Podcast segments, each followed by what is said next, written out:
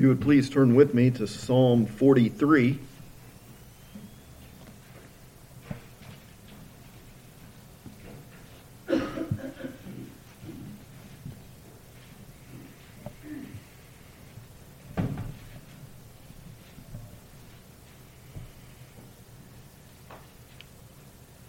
Psalm 43.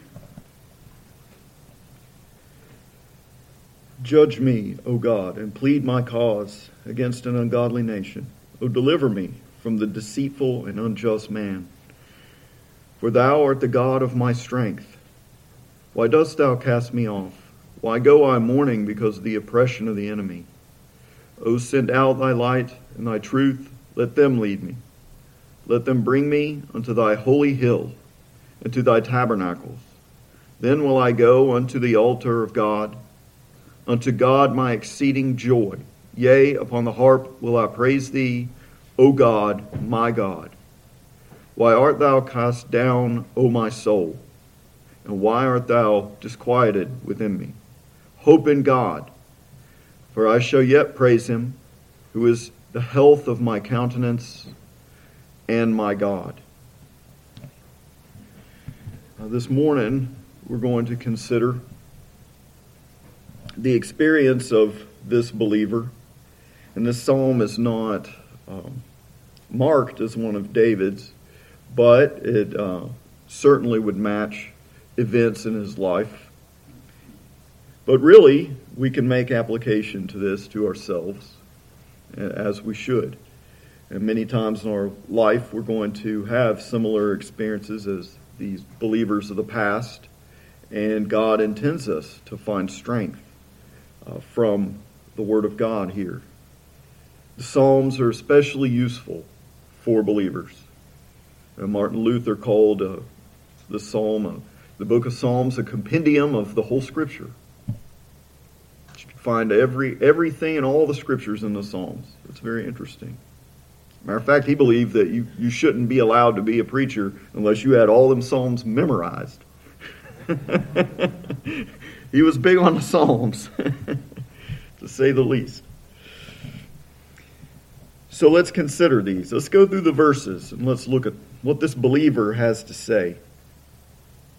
Let's see how this might apply to us, what we can learn from this. This believer begins by saying, Judge me, O God, and plead my cause. Now you have to remember when we see that term, judge, in the scripture, it doesn't always mean unto condemnation. Uh, judging as a positive and a negative application. And we have to look at the context to determine uh, what, how that is meant. In this case, this believer is asking for vindication. He's asking for justice because he is in a bad situation a bad situation brought about by those who hate God and who hate Him. And he doesn't go into the exact uh, particulars of his situation. And we can see how this can help us. And you should think of these Psalms in no other way but as a believer in God. It is common in our day uh, for the world to try to pin you into some kind of classification, whether it be by nationality or by your ethnic group or by your age, right? Or political affiliation. And the world wants to categorize you in these ways. But the scripture only speaks that there's really ultimately only two kinds of people in this world just two. and That's it, two. Believers and unbelievers. The children of God and the children of the devil. And that's it. And that's the way you should think of yourself, always.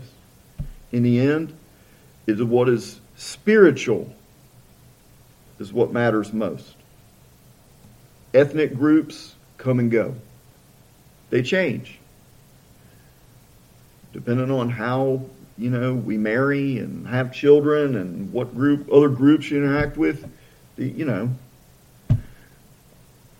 what your what your descendants might look like might be very different than what you look like. That doesn't matter. You don't find your identity in that. It, it doesn't matter. Countries come and go, nations come and go, empires come and go. But those who believe in God and those who don't believe in God, that is something that's going to be till the end of the world. That there's going to be those two kinds of people. And so that's the way you should always ultimately think of yourself. And so this believer, when he when he's pleading to God,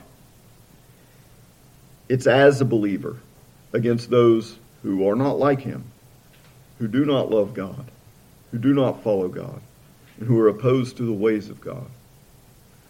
The scripture says that everyone who seeks to live godly in Christ Jesus will suffer persecution. And that is the truth. You can think of this psalm as, a, as an application of what Jesus taught. The disciple is not above his teacher. And this was true.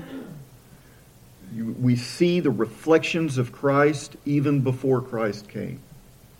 We see it in the Old Testament. The life of Christ reflected in believers in the Old Testament. And we certainly will see it now that Christ has come. And so he's pleading to God to intervene on his behalf. Ultimate vindication will only come from God. It doesn't matter what the world judges and decides about anything. The world doesn't have the final say. God has the final say. The world doesn't get to decide who the good guys are and who the bad guys are. God decides that. And so don't be terribly worried about being labeled. We saw in the life of David, you remember, before he became king, he was falsely accused of being a traitor, of being an evil man. He was outlawed, chased around, everybody after him. But that wasn't the truth, was it? In the end, the Lord vindicated him. And so we have to wait on God. And this is what this believer is doing. He's looking to God for his vindication. And so we see here that his enemies are deceitful and unjust. And we live in a, in a world that is uh, not fair. It's not fair. Sometimes you're going to do good and you're going to be repaid evil for that. You're going to try to be honest with people and you expect honesty in return, but you don't get it. You might get deceived. We have to be prepared for that. And we have to react like this believer does. What does the believer do? He doesn't go out and, and seek to, to vindicate himself, he seeks God for his vindication. He opens his heart to the Lord in prayer. And notice here in verse 2, we see the confession of faith. For thou art the God of my strength. This is the only place you're going to find strength. And I've learned this uh, in my own life you know, there's some people that, have a lot more natural strength and courage. And uh, it comes easy for them. But you have to remember that apart from God, that's just something of the flesh. In the end, natural strength and courage will fail you. Especially when it comes to the kingdom of God. And when and when these things are happening in your life because you're seeking to be true to the Lord Jesus Christ, it's going to be spiritual strength that you need and spiritual courage, and those are spiritual gifts that are only going to come from God. He's the only one that can hold you up in those times of trial. Do not rely on the arm of flesh. Cursed is the man who makes flesh his arm, who makes flesh his strength. You have to rely on the Lord. And this is what he does You are the God of my strength. This is the one that has infinite strength and power. the one who gives courage. When you don't find courage in yourself, when you don't find strength in yourself, that's okay. Don't let that break you down.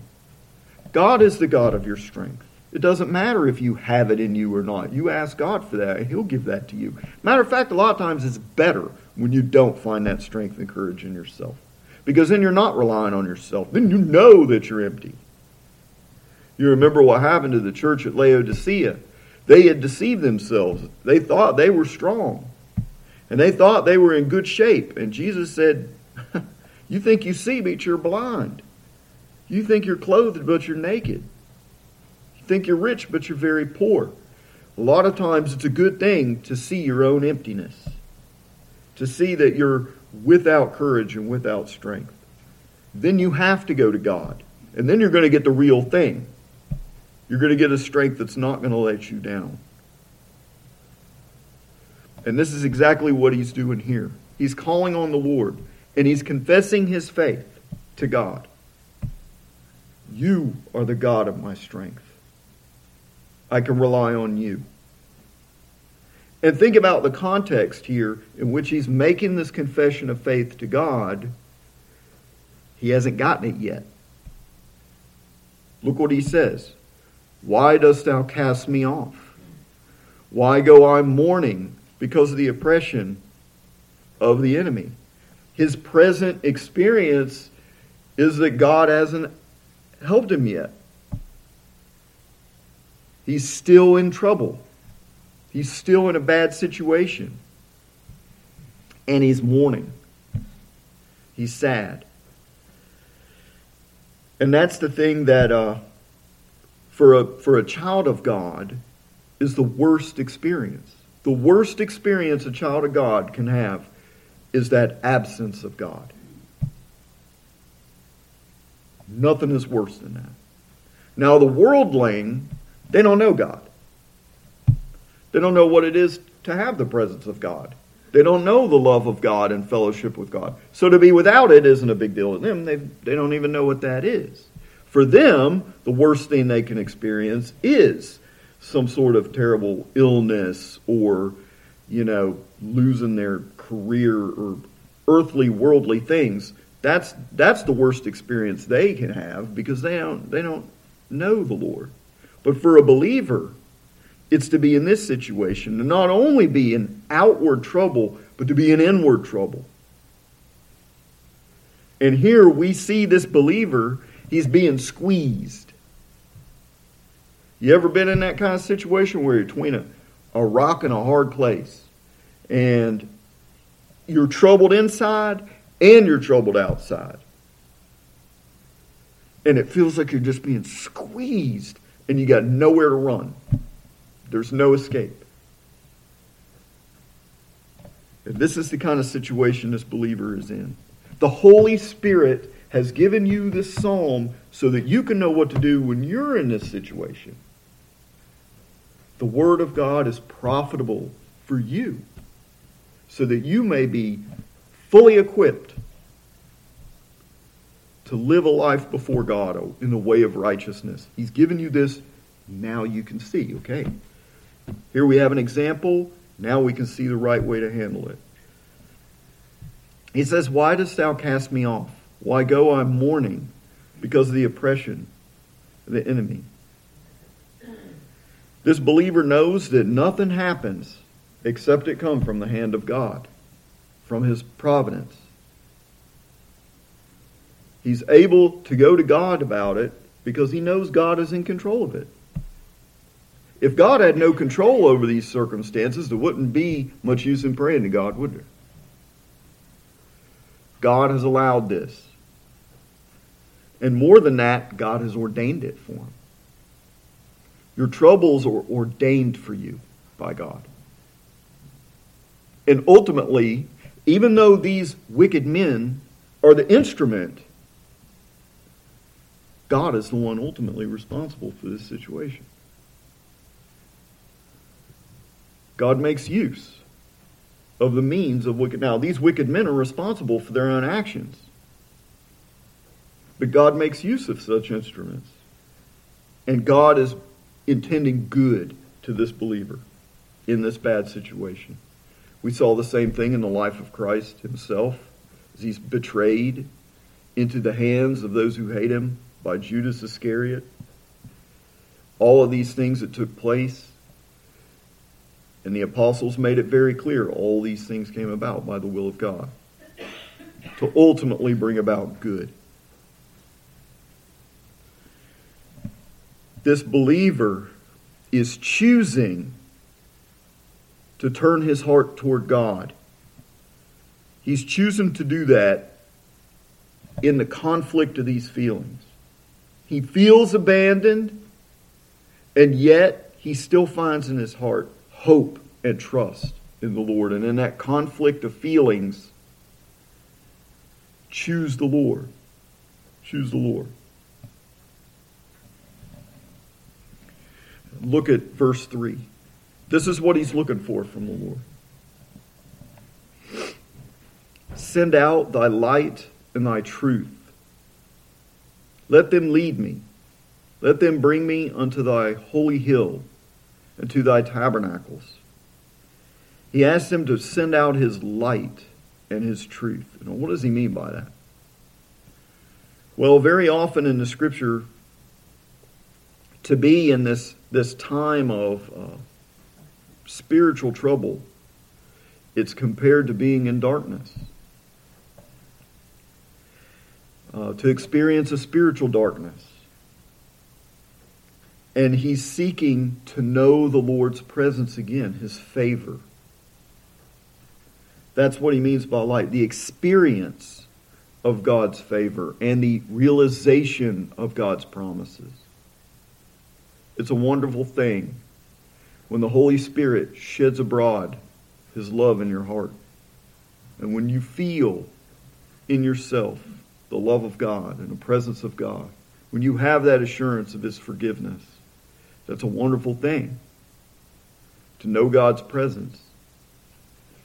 And it's hard when you've been a long time without that. It's kind of like being in a spiritual darkness. And he's asking for the return of that. He wants that communion and fellowship with God. In the New Testament, it's described uh, having communion with God is described as that light. If we walk in the light as He is in the light, we have communion with one another. And the blood of Jesus cleanses us from all our sins. You see, communion is compared with light. And, and He's lacking that. And that's more troubling to Him than what He's experienced in the hands of people who hate Him. And it should be that way. Our relationship with God is always first. We don't see Him complaining about the loss of His goods. You know, we, we know in the life of David, if this is David who wrote this, how he had to flee in the middle of the night. Remember, Saul sent his thugs to come and kill him in his home and he had to go out the window. His wife had to make a, a fake David there in the bed, you remember? And he had to flee. And he didn't have nothing on. He didn't have anything with him. He had the clothes on his back. And he had to flee. And wander around, escaping. But we see that in his heart, the greatest loss is that fellowship with God. That's his greatest trouble. And in the end, that's the greatest thing we could ever have is our communion and fellowship with God. He says, Send out thy light and thy truth. Now, what does he bring up truth here for? What is the truth in this context? Well, I believe he's talking about the fulfillment of God's words of promise. You know, this, this believer, every true believer, is going to be 100% dependent on God's promises, God's promises of mercy. And his promises of mercy are the truth. We're dependent on God's promises because we don't have anything else. What else do you have to make a claim on God? Do you have any righteousness of your own? Do you have any good works? Can you promise God that you're going to do everything right from now on? Can you promise that and keep it? You don't have anything to offer God. You're completely dependent on God's mercy to you, and His mercy is going to come through His word of promise because God does not lie and He doesn't break His word. And so we see this all through the history of Scripture. The children of God are reliant on God's promises, His word. That's what they cling to in all their times of trouble. That's what they depend on for their life. That's what unites them to God, is His promise. And if God was not willing to have people as their God, He would not have given those promises. He's given those promises to you for you to take hold of them. So be bold taking hold of those promises. That's what we're going to have to need. That's what we need. That's what we're going to have to do to make it to the end. We have to cling to those promises. And that's what's going to lead us.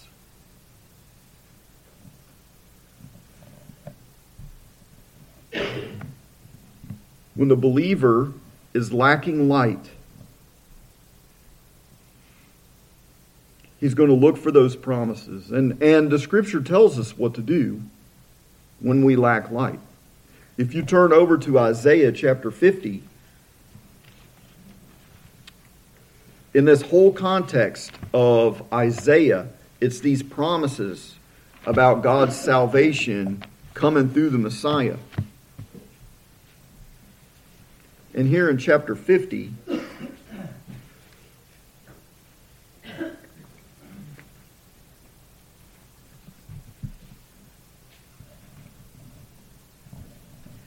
verses 10, the Holy Spirit says this Who is among you that feareth the Lord, that obeyeth the voice of his servant, that walketh in darkness and hath no light? What do you do when you fear the Lord? When you obey the voice of his servant, but you got no light? You're in trouble. What do you do? Let him trust in the name of the Lord and stay upon his God. What does that mean to, to trust in the name of the Lord? Where does God most explicitly reveal his name? Think back into the Exodus in the books of Moses. When Moses asked the Lord to reveal his name to him, to reveal his glory. And in Exodus chapter 34, this is what the Lord says to him in Exodus 34, when God reveals his name, this is what he says. And the Lord descended in the cloud and stood with him, Moses, there, and proclaimed the name of the Lord. And the Lord passed by before him and proclaimed, The Lord, the Lord God, merciful and gracious, long suffering, and abundant in goodness and truth keeping mercy for thousands, forgiving iniquity and transgression and sin, and that will by no means clear the guilty, visiting the iniquity of the fathers upon the children, and upon the children's children, unto the third and fourth generation. God reveals his name here, and in his name he reveals his holy character, that he is merciful and gracious, long suffering, abundant in goodness and truth, keeping mercy for thousands to a thousand generations, is what that means that promise of mercy, that covenant love, forgiving iniquity, transgression, and sin. And he does this without violating justice. Ultimately, he's going to do this through the cross. Because that's the only way God can give forgiveness and satisfy justice is through the cross. And that's what we are to cling to the name of the Lord, his holy character, his promises. And then here in Isaiah chapter 50, at the end of that verse, He says, Let him trust in the name of the Lord and stay upon his God. Behold, all ye that kindle a fire and compass yourselves about with sparks, walk in the light of your fire, and in the sparks that ye have kindled, this ye shall have at my hand. You shall lie down in sorrow. You see, there's some people they make a light for themselves. They kindle their own light. They try to make their own way find their own way of salvation and deliverance. But this is what they'll have at the Lord's hand sorrow. They'll lie down in sorrow. There's only one way of light. Now, if you turn back to our psalm in 43, Psalm 43, He says, Send out thy light and thy truth, let them lead me, and let them bring me unto thy holy hill, to thy tabernacles. And we have to remember that this is written in the Old Testament before our Lord Jesus came. And the Lord had appointed the Old Testament rituals to prefigure the Savior. And the Holy Spirit blessed this and made it effectual to the Old Testament believers. He made it to where they would see Christ in these things and find consolation to their souls. Now, that wasn't true for everybody. That wasn't true for everybody that went up to the temple. That wasn't true for everybody that offered the sacrifice. It was only for those who had faith. Jesus himself said, Abraham rejoiced to see my day. He saw it and was glad. And the Jews were all confused. What are you talking about? How do you know what Jesus, what, what Abraham thought? You're not old enough to know anything about Abraham. Jesus did know. Jesus was there. when Abraham offered those sacrifices, the Holy Spirit revealed to them what they really meant. He looked forward to the coming of the Son of God. He saw in those Old Testament things Christ Jesus. He didn't have all the answers, but the saving truth of the gospel was revealed to them under those types and shadows. And this is important doctrine. We need to look at this. So let's turn over to Hebrews chapter 9. He says, Bring me to your holy hill and to your tabernacle. Now, if you turn over to Hebrews chapter 9, Paul spends a lot of time revealing a lot of light and truth here. In the early days of the Christian church, there was still a whole lot of people trying to cling to those shadows that came before Christ came.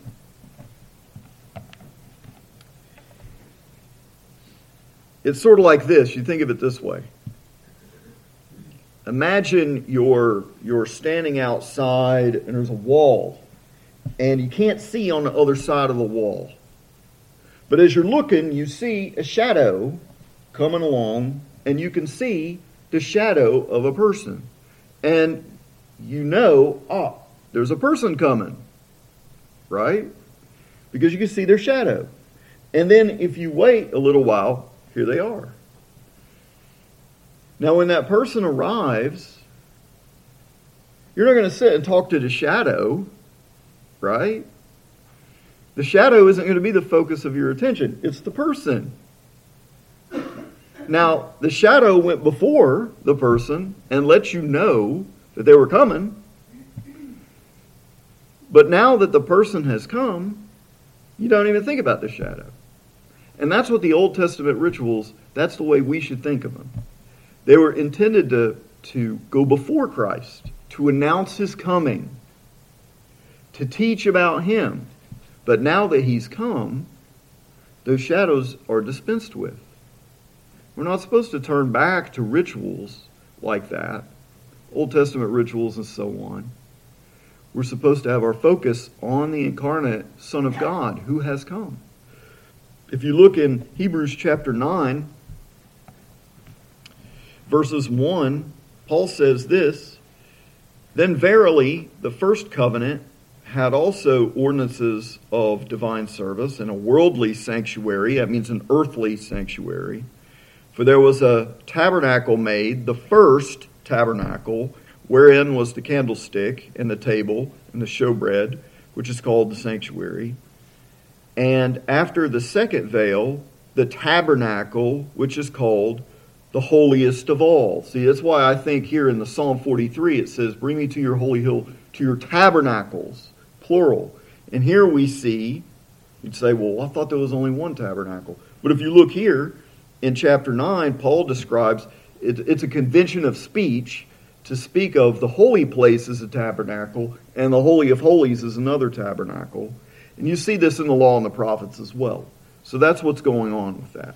But notice what he says here. He says, inside this tabernacle, in verse 4, which had the golden censer and the ark of the covenant overlaid round about with gold, wherein was the golden pot that had manna and Aaron's rod that budded, and the tables of the covenant. And over it the cherubims of glory, shadowing the mercy seat, of which we cannot now speak particularly. Now, when these things were thus ordained, the priests went always into the first tabernacle, accomplishing the service of God. But into the second went the high priest alone, once every year, not without blood, which he offered for himself and for the errors of the people. The Holy Ghost this signifying that the way into the holiest of all was not yet made manifest, while as the first tabernacle was yet standing, which was a figure for the time then present, in which were offered both gifts and sacrifices that could not make him that did the service perfect as pertaining to the conscience which stood only in meats and drinks and divers washings and carnal ordinances imposed on them until the time of Reformation. So this was meant always as a temporary thing until the Lord came, and all of these things prefigured Christ Jesus. So when we read this psalm, when we can make the application to ourselves, that now we have even more light. Now we even have a greater blessing than this Old Testament believer had. And so our focus and our attention should be to the Lord Jesus Christ. When he asked God to send out his light and his truth, to bring him to his holy hill and to the tabernacles, he's asking for that revelation of the Son of God, the Messiah. And that is where our heart and our focus should be. That is what all of that meant. It says here in verse 11 of chapter 9 in Hebrews, but Christ being come a high priest of good things to come, by a greater and more perfect tabernacle, not made with hands, that is to say, not of this building, neither by the blood of goats and calves, but by his own blood, he entered in once into the holy place, having obtained eternal redemption for us. He is the fulfillment of these things, a greater and more perfect tabernacle. In the Old Testament, those sacrifices were made over and over again. It says that they were insufficient to clean their consciences. It was always pointing to something future. And now that Christ has come, he has offered to sacrifice once for all. It says it right here in verse 12 Neither by the blood of goats and calves, but by his own blood he entered in once into the holy place, having obtained eternal redemption for us. And then if you skip on to verse 26, well, let's say 25 nor yet that he should offer himself often as the high priest entereth into the holy place every year with the blood of others. For then must he often have suffered since the foundation of the world. But now, once, in the end of the world, hath he appeared to put away sin by the sacrifice of himself. So here we see it's repeated here in Hebrews chapter 9. Once for all, Jesus has made the atonement. Once for all. There'll never be another one. And it need not be repeated, it is sufficient.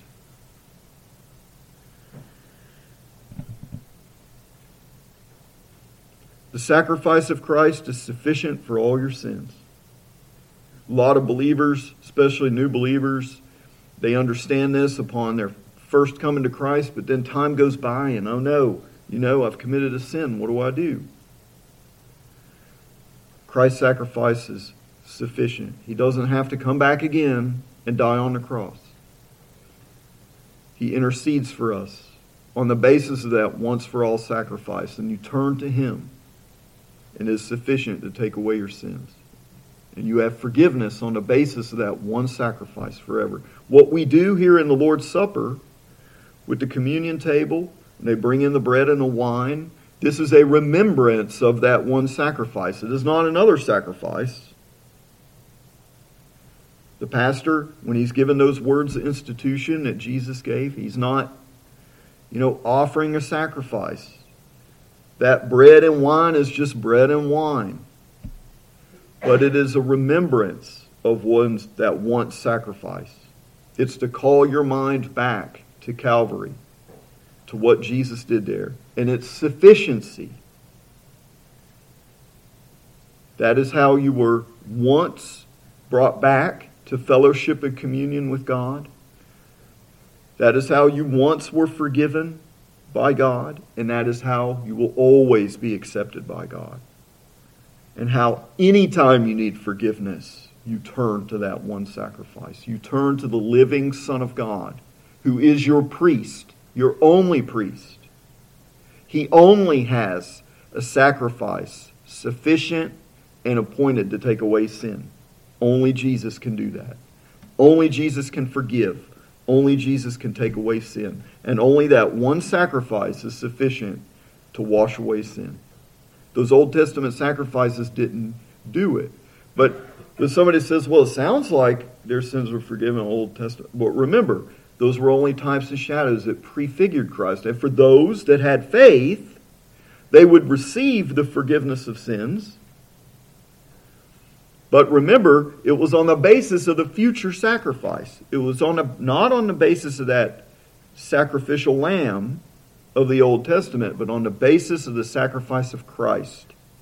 That sacrificial lamb in the Old Testament was only as a symbol, a type. That's the only way.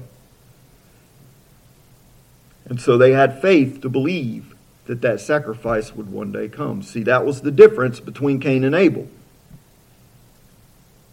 Cain couldn't see that. He didn't understand that. When God covered Adam and Eve's sin, When he killed that animal and covered them, what God did there was passed on to those kids, was passed on to Abel and Cain.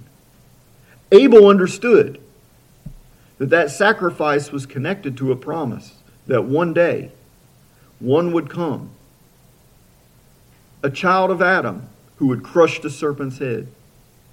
Abel got it. Abel got it. And Abel said to himself, I want God. I want to be with God. I want fellowship with God. I want this God to be my God. But I'm a sinner. How can I have fellowship with this God? And he learned what he had been taught by his parents about the promise of God and about that sacrifice. And so when it was time, Abel brought what did he how can I have fellowship with God? He brings the lamb. He brings the blood. And he shows to God, I believe you.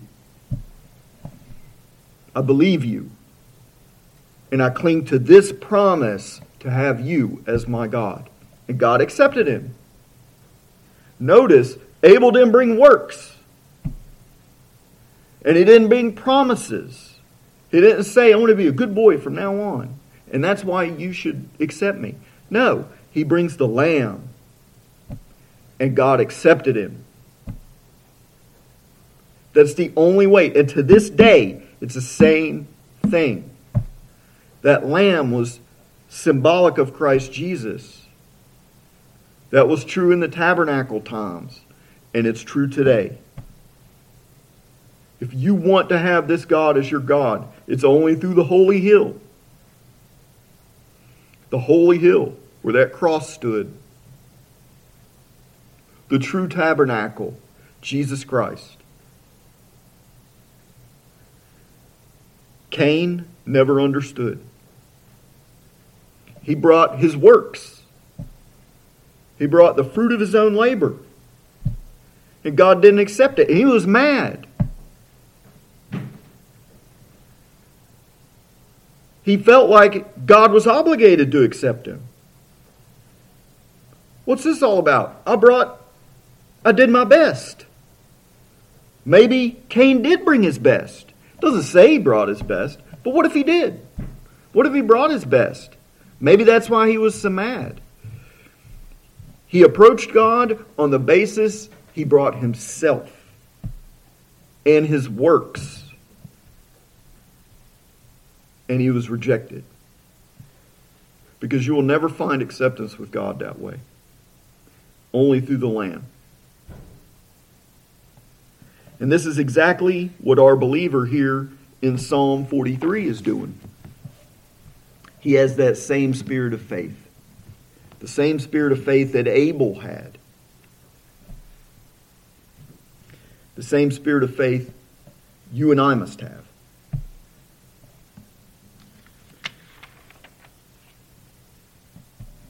If you look at verse 4, as he's looking forward and calling upon God to restore that fellowship to him. He says, Then will I go unto the altar of God, unto God my exceeding joy. Yea, upon the harp will I praise thee, O God, my God. You see, this believer would like to go to the literal tabernacle and go to the literal altar because in those days you you did that. You went to a literal uh, altar to offer your sacrifices, and he's not been able to do that. Remember, he's banished. So it's a suffering for him to not be able to meet with the people of God, to go and experience the signs of God's presence, the signs of God's favor. But remember that God is not limited to any temple. He was, it wasn't true in the Old Testament. It's not true today. God can meet you wherever you are. But the true altar, the scripture makes very clear. In the book, also in Hebrews, we have an altar. The Lord Jesus Christ is our altar. Wherever you go, there's an altar that you can go to the true altar.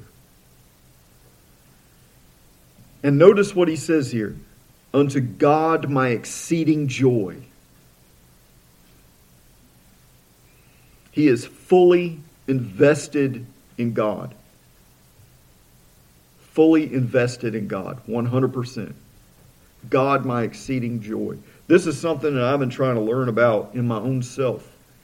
You know, as we as we follow the Lord Jesus, our experience is going to be very like the disciples you see in, in the Gospels, how, you know, they believed on the Lord Jesus, but they still had a whole lot of baggage, right? And there's still a whole lot they didn't understand, that they're doing wrong, and that there's still, you know, things they believe wrong, things they do wrong, things they're still clinging to, remnants of things that, that need to go. Our communion and fellowship with God is going to increase the less of other things we have in your heart. The less you have of other things in your heart, the more you're going to experience God. The more you're going to enjoy God. The less you rely on other things, the more you rely on God, the more you're going to experience that fullness of joy. You know, we live in a hard world, and there's many things that uh, we go through that put us in danger, or um, you know, risk when we think about, you know, what happens if I lose my job, or you know, if if I get sick. You think about, you know, what if I lose my home? We had somebody in our congregation lose their home. What what you know, what's going to happen to me? What's going to happen to me? The more you die to the things of the world, the more you're going to enjoy God. Sometimes when God takes away the things of this world, it's so that we can have more of Him. And so you can increase in joy. Increase in joy. Because in the end, everything is going to be taken away from us anyway. You don't get to keep anything in this life. Nothing. You know, I'm I'm I'm not old, but I'm already experiencing, you know, the process of aging. Can't do the things I used to do. I wear reading glasses now. My body is failing me. And I'm sure as life goes on, other things are going to fail me too. But God will never fail me. And if God is your treasure, you will have exceeding joy. Do you want to be happy? You notice that the people in this world that have the most tend to be the least happy people? Have you ever noticed that? You don't have that ain't conspiracy theory. You don't have to go far. You see these rich, wealthy people, they got all the money in the world, they got everybody praising them, and they're miserable. They're all on drugs. They're drunk. You know, they've divorced 15 times. They're, they're miserable people. Like, if that's happiness, save me from it. I don't want that kind of happiness. Listen, the world never be able to give you true joy. It's a deceit, it's a lie. The Lord, the, the Lord has promised you true joy. The world promises you a false joy. It promises you joy and fulfillment, but what you'll get is emptiness. So when God brings you low, it's a good thing because He's showing you the reality. It's, it's only when you have God as your treasure that you're going to have all things. And we have to be fully invested. When he says, I will go to the altar of God, unto God my exceeding joy. I think about Jacob and how Jacob, you know, he wrestled with God that time. And God said to him, Let me go. What did he say? I'm not letting you go. I'll never let you go until you bless me. And God was pleased with that. It makes God smile. It makes God smile when you refuse to let go. When God is your chief treasure.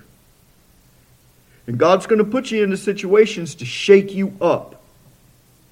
And it ain't an accident. And it ain't a coincidence. You have to ask yourself, what is the Lord doing in my life and why? And look at it as a good thing. When Joseph was sold into slavery, it seemed like God had abandoned him and failed him. It was all for the good. Joseph had faith the whole time. He never gave up his trust in God, and he waited for God to vindicate him, and he did. When Daniel was taken to Babylon, captive, his country destroyed, now here he is having to work for the guy who killed his friends, burned his city to the ground. He ends up in a lion's den one time, gets thrown into this lion's den for refusing to compromise his faith. He trusted in God and he waited for God to vindicate him, and God did. This is, this is the story of the believer. This is the story of the believer all through the Bible. Or is that your story? Ask yourself, is that my story? Am I one of these people? Where the Lord is my God, my exceeding joy. Is my life one where I go through struggles? but I'm not going to let go of God because God is all I've got. Is that you? Because if there's anything else you're clinging to, you're not going to make it. I promise you. The Lord has to be your all in all. Jesus made that clear. Anyone who loves father or mother more than me, son or daughter, their own life, can't be my disciple. You can't be my disciple. He's got to be number one. Thick and thin, even through the times of darkness. The promises of God are sufficient to bring you through those times of darkness.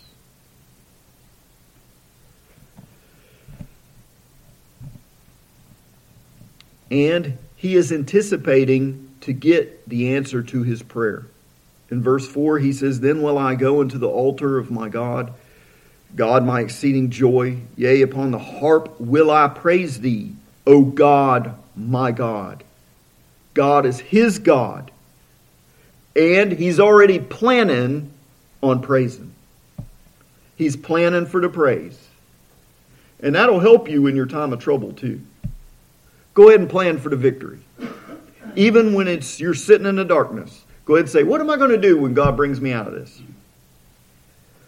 What psalms am I going to sing? What thanks am I going to offer? Go ahead start planning. It takes faith to do that when you ain't got the deliverance yet. And he hasn't even got the deliverance yet. And he's already planning on praising. See, that's a strong faith. Still in the darkness, but he's ready. He knows it's coming. And he's going to keep waiting. He's not going anywhere. His faith is settled on the Lord, on the name of the Lord. That's exactly what it says in Isaiah. Let him trust in the name of the Lord and stay upon his God. That's what he's doing right here, and that's what you've got to do. Because God is his God.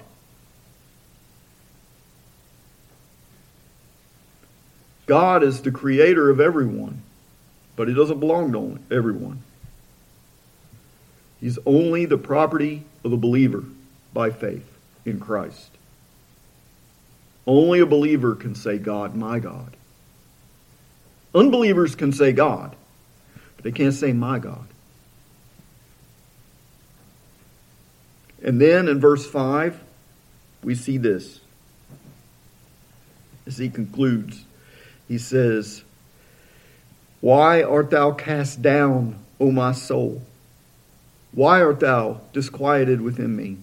Hope in God, for I shall yet praise him who is the health of my countenance and my God. So he's still experiencing, he's not deceiving himself. He still has this experience of trouble. He's still waiting for God to grant his prayer and he's preaching to himself. And sometimes you're going to have to do that. Every Christian's a preacher, even if you're only preaching to yourself. But you're going to have to do this. And he's got to convince himself because remember, you've got a sin nature that's militating against faith. You got a sin nature that says, forget about this stuff, curse God and die. And so he's got to He's got to preach it to himself. And he speaks to himself. He's reasoning with himself. Why are you cast down, O my soul? Because if all the things he has said is true, he shouldn't be cast down.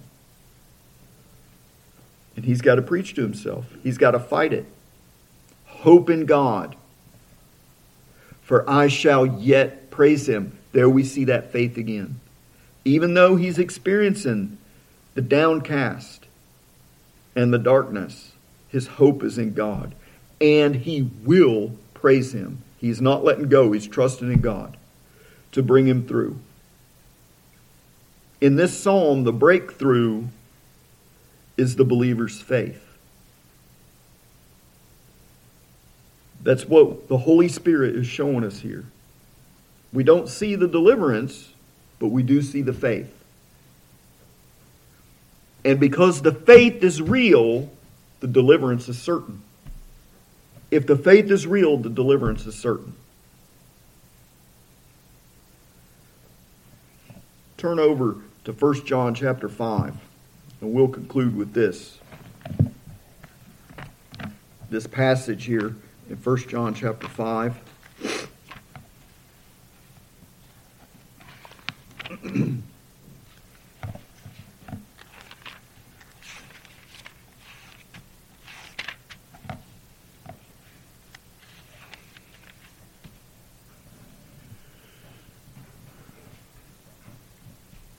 1 John chapter 5 verses 4 through 6.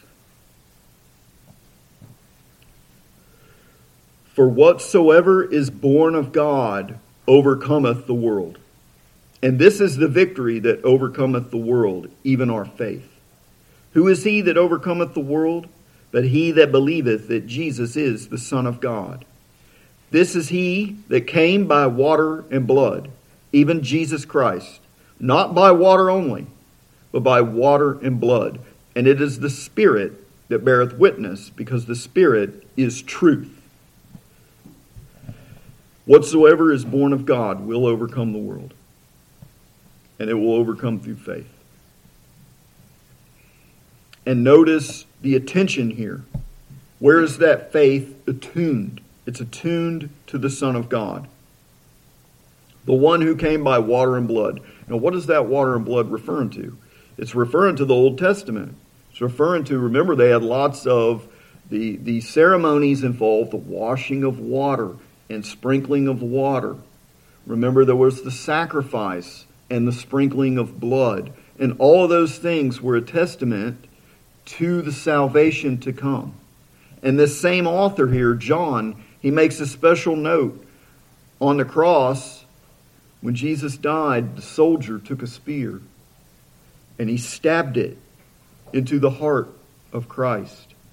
And John makes a special note it outflowed water and blood. See, that's where the true cleansing comes from. The fulfillment of everything that had ever been promised in the Old Testament is found in Christ. And it's the Holy Spirit who bears witness. Why does it say that here? The Holy Spirit bears witness because you're only going to know the truth of that if the Holy Spirit bears witness to your heart. There were lots of people on that day that saw that water and blood come out of the side of Jesus Christ, but they didn't have any cleansing from it. It only, it only cleanses those who have faith. The Holy Spirit has to apply that to your soul, to your conscience. Not everybody gets that. But whatsoever overcomes the world, whatsoever is born of God overcomes the world. And this is the victory that overcomes the world our faith. We're looking forward to the vindication from the Lord. It's coming. And so we have to cling to these things as we go through the trials of life. We need to follow the example of this Old Testament believer. Now we've been given more light. Christ has come. When Jesus rose from the dead, and, and his disciples met him, he said, Rejoice. We should rejoice. We should always be rejoicing. Christ lives. The atonement has been made. And the Lord is your God. So let's pray.